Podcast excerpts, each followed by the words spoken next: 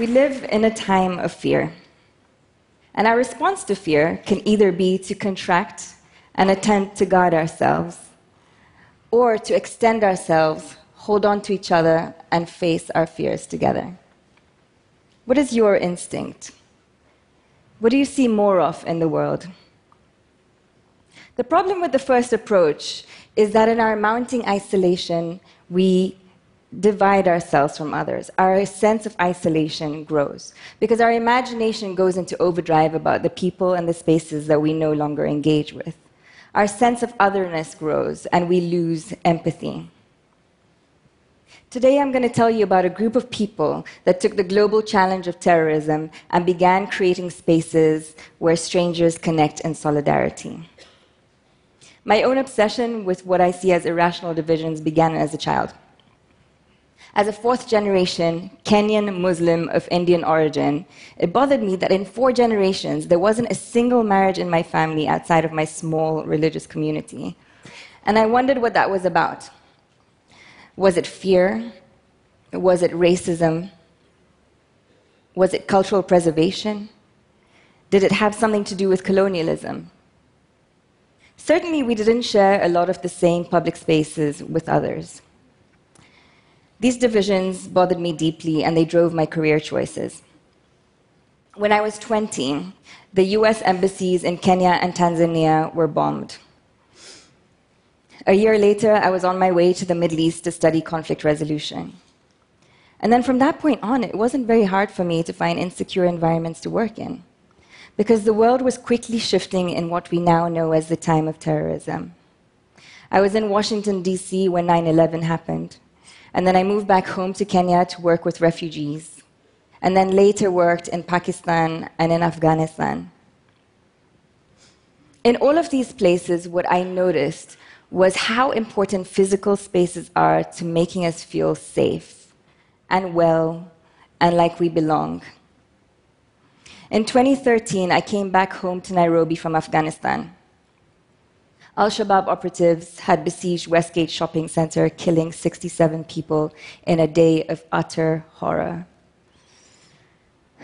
Soon after that, I could see how Nairobi was beginning to change, and it was beginning to feel more like the fear and terror weary and war torn cities that I had worked in. And Nairobi continues to grow in fear driven ways. We see more walls, more barriers, more security. And like other parts of the world, we are experiencing an erosion of human connection. Divisions along religious lines are deepening, and we're doubting more and more how much we have in common. We are at a pivotal time when we need to restore our confidence in humanity and stand boldly and visibly together. So in 2014, I brought together a group of people in Nairobi to figure out what to do public intellectuals, diplomats, artists, development workers. And the group articulated our challenge as threefold.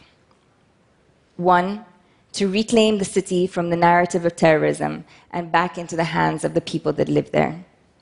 Two, introduce a language beyond race, tribe, or religion that would help us transcend our differences. And three, provide a gesture that would help restore empathy and conversation and trust.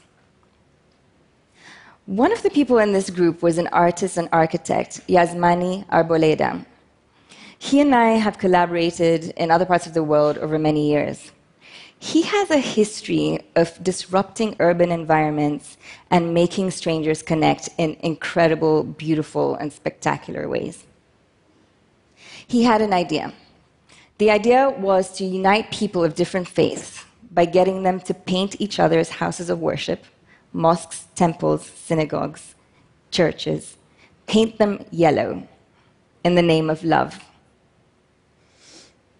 By getting people to focus on, by focusing on icons of faith, we would get people to re examine the true essence of their faith, the common beliefs that we share in kindness, generosity, and friendship by creating pathways between houses of worship within one neighborhood, we would create islands of stability and networks of people that, would that, that could withstand threats.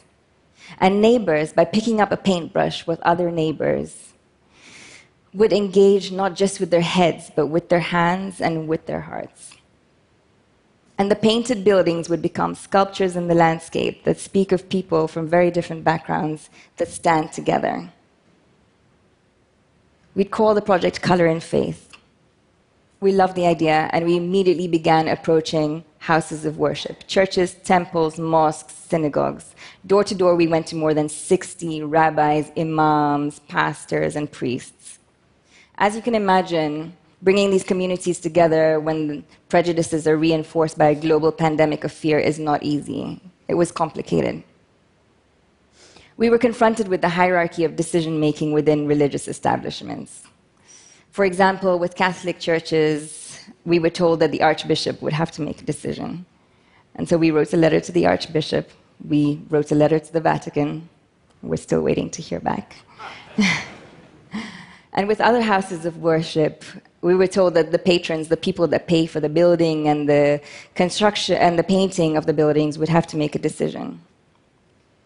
And then we came head to head with the long legacy of missionary and donor dependence that so impedes unconditional civic action. And we learned this the hard way. There was one community that, in our repeated conversations, would keep asking us to appreciate them. And so we would keep going back and telling them that we appreciate them. And of course, if we didn't appreciate them, we wouldn't be here. And then we learned painfully late in the game that the word appreciation is code for getting paid to participate.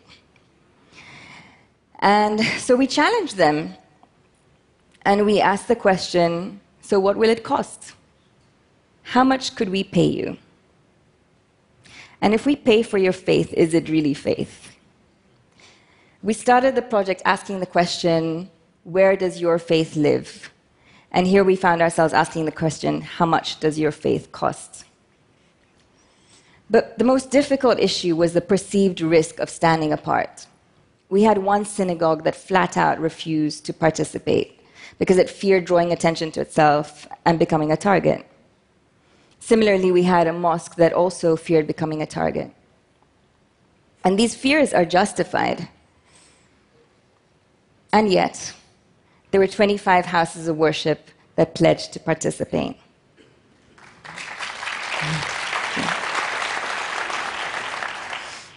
These bold leaders took the gesture and reinforced it with their own meaning. For some, it was to tell the world that they're not terrorists. For others, it was to welcome people through their doors to ask questions. And for some, it was to bridge the gap between the older and the younger generation, which, by the way, is something that many faiths are grappling with right now. Um, and for some, it was simply to build neighborhood solidarity in advance of feared election violence. When asked why yellow, one imam beautifully said, Yellow is the color of the sun. The sun shines on us all equally it does not discriminate. He and others spread the word through their congregations and over the radio. Municipal government officials stepped forward and helped with permits and with convening civil society organizations. A paint company donated a thousand liters of yellow paint, mixed especially for us in what they now call optimistic yellow.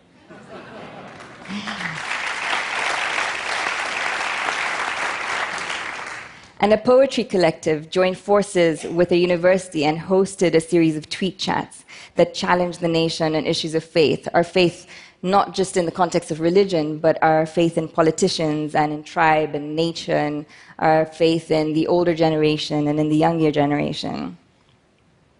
And then Color in Faith was launched at a gallery event that invited an incredible mix of gallery goers and religious leaders and artists and business people. Already, even before picking up a paintbrush, we had accomplished so much of the conversation and connection that we had hoped for. And then we began to paint. Muslims stood by Christians and atheists and agnostics and Hindus and painted a mosque yellow.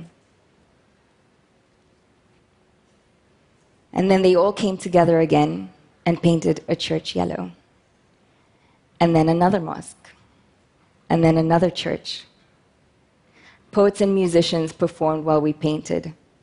We painted in Nairobi, and then we painted in Mombasa. The local and international press did features in Color in Faith in English and French and Swahili and Spanish and Somali. CNN highlighted Color in Faith as a way of bringing communities together. And our social media platforms lit up, connecting more and more people. And these neighbors continue to stay in touch. There are some that are pursuing politics with a platform of peace. And we have communities as far as Argentina and the US and as close as Mali and Rwanda that are asking for our help. And we would love to help. It's our dream that this project, this idea, spreads across the world with or without our support. Color in Faith is literally highlighting those who mean well in yellow. Color in Faith is binding neighborhoods together, and it's our hope that when threats come knocking, they will collectively sift fact from rumor and stand in solidarity. We've proven that the human family can come together and send a message far brighter and more powerful than the voices of those that wish to do us harm. Though fear is infectious, we're showing that so is hope.